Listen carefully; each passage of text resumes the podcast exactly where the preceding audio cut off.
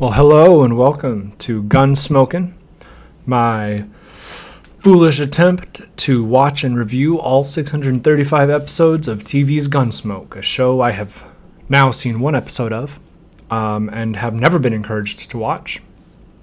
This is an excellent plan because uh, nobody under the age of 75 still watches it, and it's really not streaming. So even if you wanted to follow along, you would have to buy DVDs.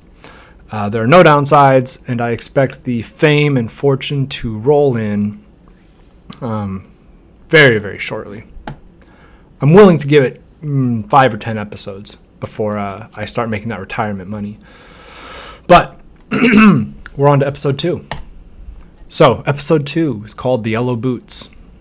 And we open in a similar way to the first episode, after, of course, our uh, opening credits, where Marshal Dillon once again uh, shoots that dude right in the face. Um, he dies off camera. We have the credits. And then we have a man out riding his horse. Similarly, uh, similar to the first episode, he runs upon an old man out by a campfire, a man who uh, has no name. Starts harassing him and going through his stuff, and he uh, accuses the old man of being a prospector. The prospector, or I guess more appropriately, the accused prospector, says, Stay out of my stuff, which is appropriate and the correct response.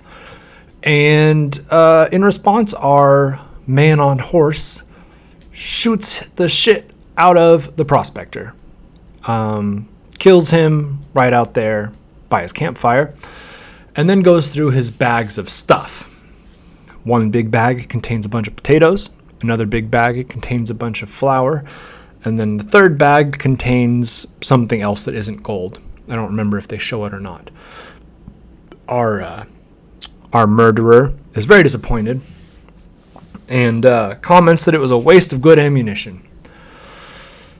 Heads out, and then we see a lady coming out to a pump.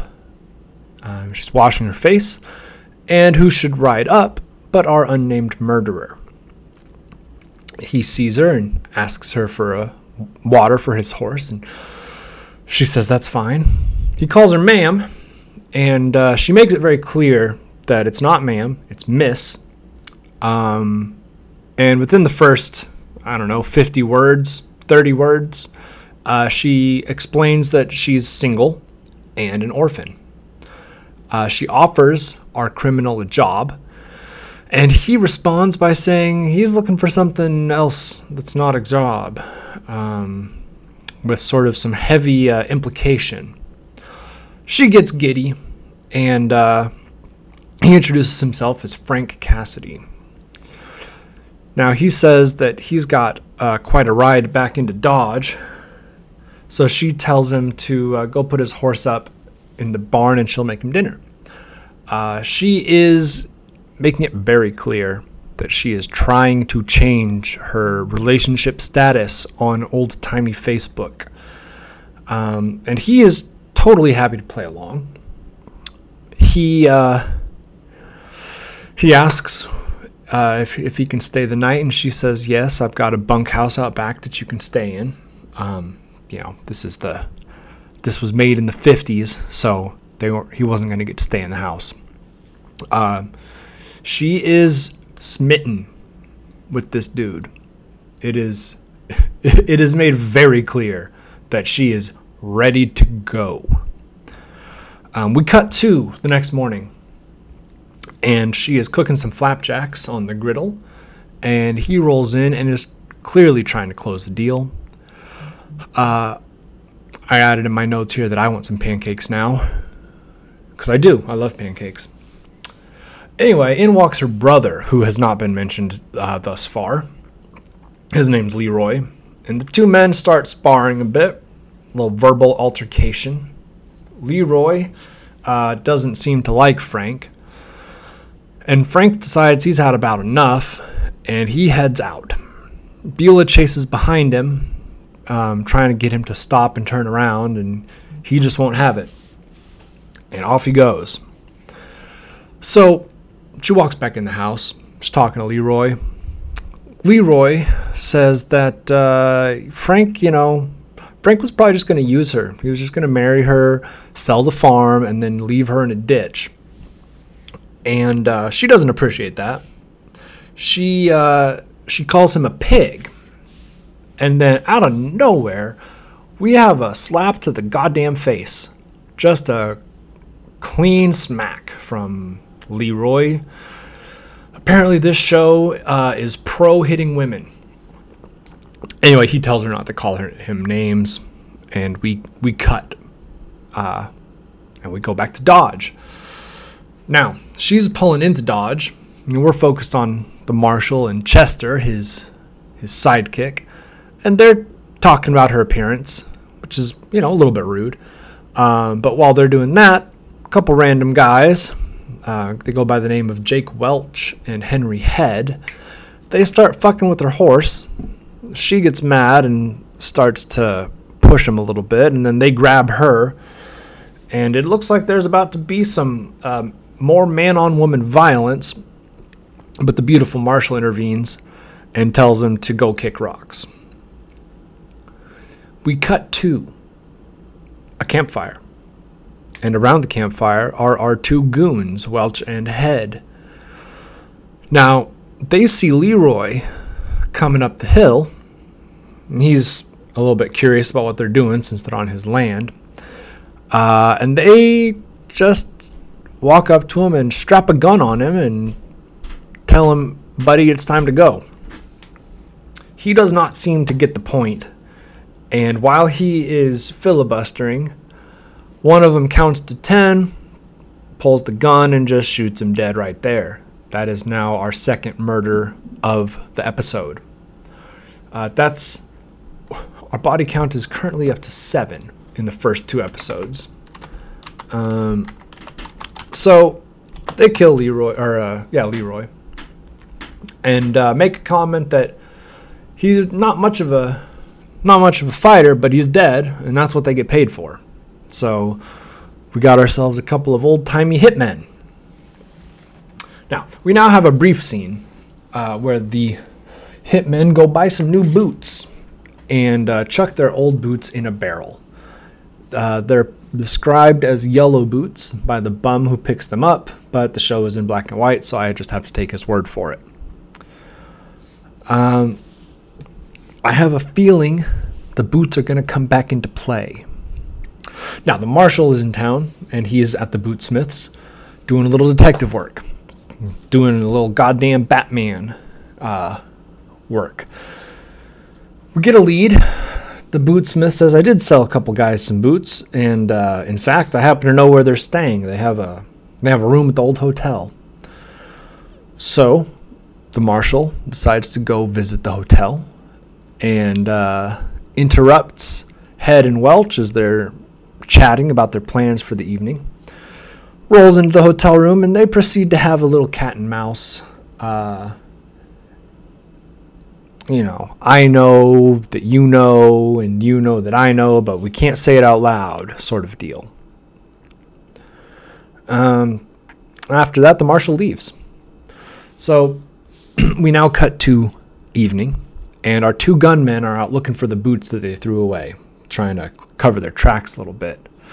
No luck, so they just give up and decide to go drinking. We now cut to the next day. Beulah uh, is in mourning, and Frank shows up to offer his condolences. He is still trying to make things happen with her, and she is making it very, very easy. Um, she says that she needs someone she can trust and talk to, which is um, quite rich. We move on from there, cut to the night. Our bum who found the yellow boots uh, begs a coin off the marshal for a drink and tells him that he's his friend. we now enter the saloon. Now, folks are drinking, and Frank Cassidy calls for a toast, uh, and the purpose of the toast is to celebrate his engagement. At a table in the saloon, the Marshal and Kitty are talking, and uh, we have another will they, won't they moment. Dillon says he didn't know there were any single women left in Dodge to get engaged to, And uh, Miss Kitty says, Oh, you didn't, huh? And looks at him significantly. My note here says, This show is going to kill me. Uh, but we get another clue. Marshal Dillon goes over to introduce himself to Frank Cassidy, kind of get a feel for what's going on, and uh, asks him how long he's been engaged and where he's from. Cassidy says he's been engaged for about four hours, and uh, he came from Scott City. Now, Scott City is a real town in western Kansas, so good job to Gunsmoke. Uh, but he says he left on Monday about a week ago. Dillon says thank you for your time, and he leaves, goes back to hang out with Miss Kitty. And uh, he explains to Miss Kitty that the man who we saw get murdered in our opening scene, uh, well, he was killed on Monday just south of Scott City. And we fade to black. Now, we're back on the farm when we come back from commercial, and Marshal Dillon and Chester pull up on their horses to have a conversation with Beulah. The marshal goes inside, and Chester stays outside to, I don't know, fuck around. He, he doesn't have a lot to do in this one. The marshal explains to Beulah that Frank was known as a bad dude in Scott City. He had uh, sent off a telegram and had just gotten back the results. Said that Frank killed the guy a few months back, um, but he got off on self defense.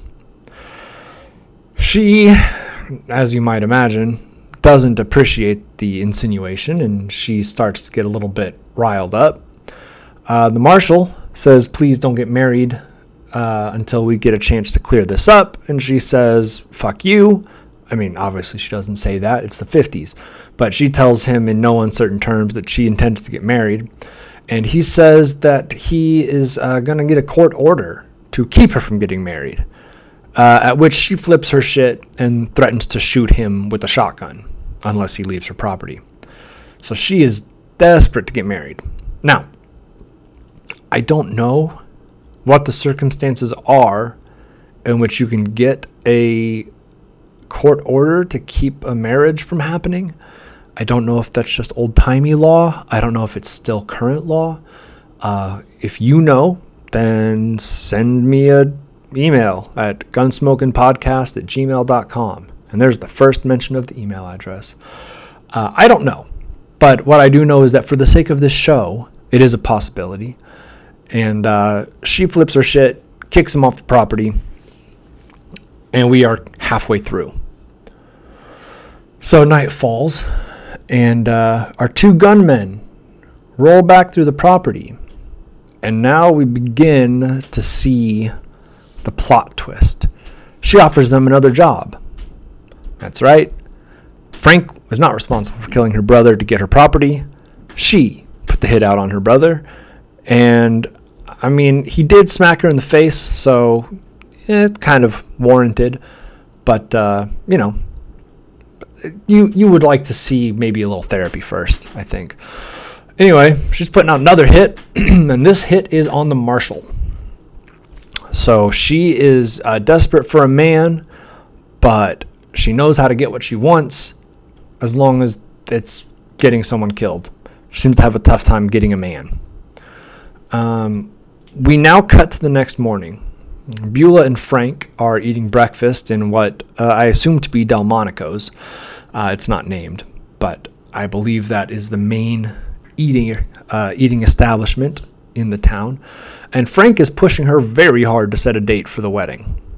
She keeps kind of pushing him off and trying to get him to back off and explains that uh, Marshal Dillon thinks he's a killer. She says, she disagrees. She doesn't think he's capable of it, which is kind of funny um, because uh, he totally did and has. But also, she knows he didn't kill her brother because she got her brother killed. And uh, the marshal thought he might be responsible for that. So that's kind of a nice little, nice little twist there. We fade out though. Frank agrees that uh, he'll he'll trust her, and and uh, Everything will be all right, and she'll make it happen. We now uh, cut back to the evening, and the two hitmen are scoping out the barn that the marshal has just walked into um, when Chester follows him in. They debate briefly whether or not just to kill them both, um, but they decide that this is not the most opportune moment and they'll ambush him later. the marshal and Chester head out for dinner unmolested. We cut to the marshal walking the town drunk, um, the same bum we've seen a couple times now, out of the bar, uh, sends him on his way home, and the previously mentioned ambush is sprung. Many shots are fired, but fortunately, they all miss. And uh, Dillon does some investigating, but doesn't find anything. But the day is saved. He, he's uninjured. We now cut to the morning, and we have a small comic relief scene between Chester and Doc.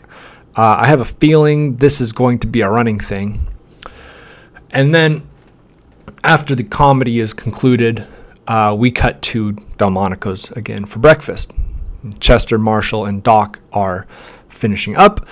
On their way out of the restaurant, Frank Cassidy shows up and says to Marshal Dillon, basically, um, I heard you've been talking shit about me, and I'm not going to stand for that, so let's have a duel right here. Dillon turns him down like a bedspread. Um, basically says, You're not worth my time. And Frank looks pissed as hell as Marshal and uh, Marshal Dillon, Chester, and Doc walk away, and we cut to commercial. When we return, Frank is back at the farmhouse. Now, bear in mind, apparently this farmhouse is 10 miles from Dodge. So every time he's showing up at the at the farmhouse, he's getting on his horse and riding 10 miles. Um, life in old timey times was uh, slow and and a lot less pleasant. Uh, anyway, he he arrives at the ranch and starts just laying into Beulah. Basically says, "Listen, here's the solution. You got to sell this fucking ranch, and we're gonna move to Pueblo, Colorado." I actually just drove through Pueblo, Colorado. Um, I don't know what it was like in the 1800s, but it's all right now. Um, some nice architecture, a bunch of dispensaries. Not important. Uh, anyway, she says she can't sell the ranch. She promised her dead daddy that she would never leave the ranch. And Frank responds by threatening to leave her unless she sells it. Um, once again, she she's able to push him off. She says, "It'll be all right. Everything's fine. Um, I've got everything under control, and also I'm going to wear something hot to the dance tonight." So, as luck would have it, Marshal, Dillon, and Chester are also going to the dance.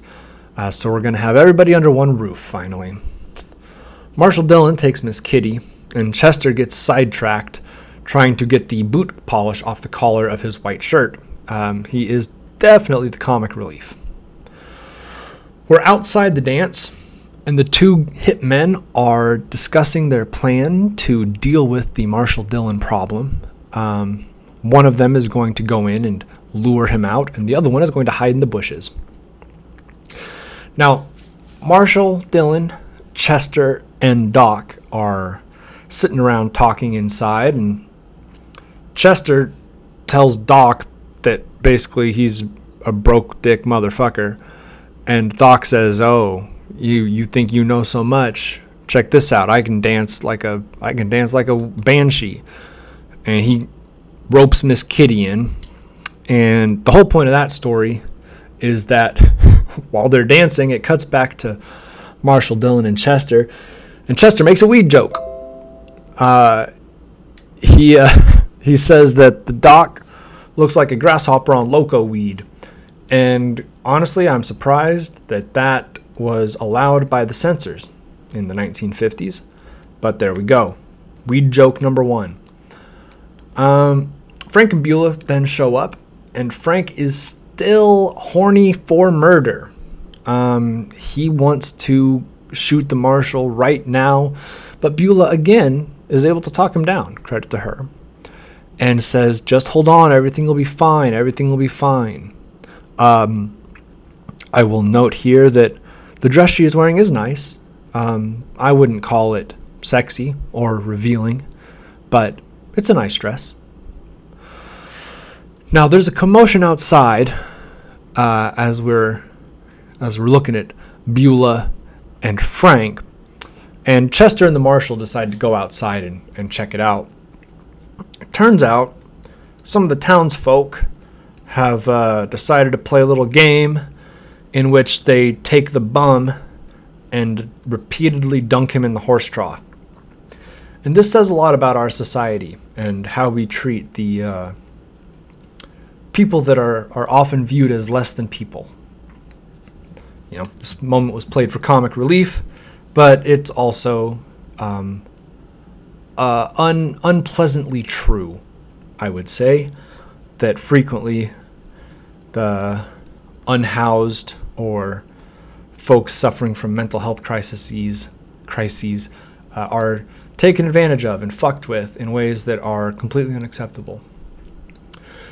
Anyway, our joke continues to play out, and uh, after they finish waterboarding him and get the get their little party broken up, our yellow boots come back into play. The marshal notices that the bedraggled, soaking wet drunk is pouring water out of his boots, and he happens to notice that, hey, those boots are yellow, and hey, the heel pattern on that boot looks an awful lot like the heel pattern that we saw out by Dead Leroy. So now the marshal knows who the hitmen are. Um, the plot starts to come together now. Right as the marshal gets it figured out, as they have gone back inside and sort of downloaded about the, the information they've got, one of them walks up to the marshal and says, Someone out back wants to see him. Uh, he wants to apologize for trying to kill him. This is a uh, not what I would call a convincing story, but it seems to work. Marshal agrees to go outside with him. At the same time, Frank and Beulah see the marshal, and Frank just cannot get rid of his murder boner. And this time, Beulah can't stop him. He heads outside, and uh, he is he is looking for blood. So the marshal and Welch are outside first. And the marshal tells Welch that if anything goes wrong, he's going to get fucking waxed. And uh, it looks like the trap is about to be sprung. But instead, Frank pops up from behind and tries to get the jump on Marshal Dillon. But Marshal Dillon, of course, one shot, one kill he just spins and lights the fuck up out of Frank and then spins back around and knocks out the dude waiting in the bushes. Two shots, two kills at night with the revolver. Preposterous, I would say. Um, it's all over in a couple of seconds. The hitman who survived starts spilling the beans about who hired them He's trying to get out of his responsibility, but it doesn't work. He he does get carted off to the prison. Doesn't get killed though, which is uh, you know a step up from his his partner. As uh, as he's getting hauled off, the rest of the party has showed up outside. You know, they hear a few gunshots, they come running. Beulah comes outside and she sees dead Frank. She starts to fall apart. The marshal, knowing what he knows, really, really leans on her a little bit in her moment of grief uh, until she confesses that she did, in fact, put the hit out on her brother and on uh, Marshal Dillon. Her last line is, I guess I'll never get married now, which, um, you know, really says a lot about her priorities. And that's it. The episode is over. Literally, we don't see the prison. We don't have a wrap up scene. We just cut to the credits. So, what do we learn? Well, we learned that it's okay to hit a woman, but also that women can be strong and independent women who can hire hitmen without the benefit of a husband. Uh, we also learned that Marshal Dillon is a sniper extraordinaire, Chris Kyle style, except for real. That dude deserved what he got. Uh, and that's Gunsmoking, folks. Until we meet again, subscribe to the podcast if you would. Uh, and if you enjoy watching or hearing someone hurt themselves for no real reason, subscribe to my Patreon. Um, now let's get the heck out of Dodge.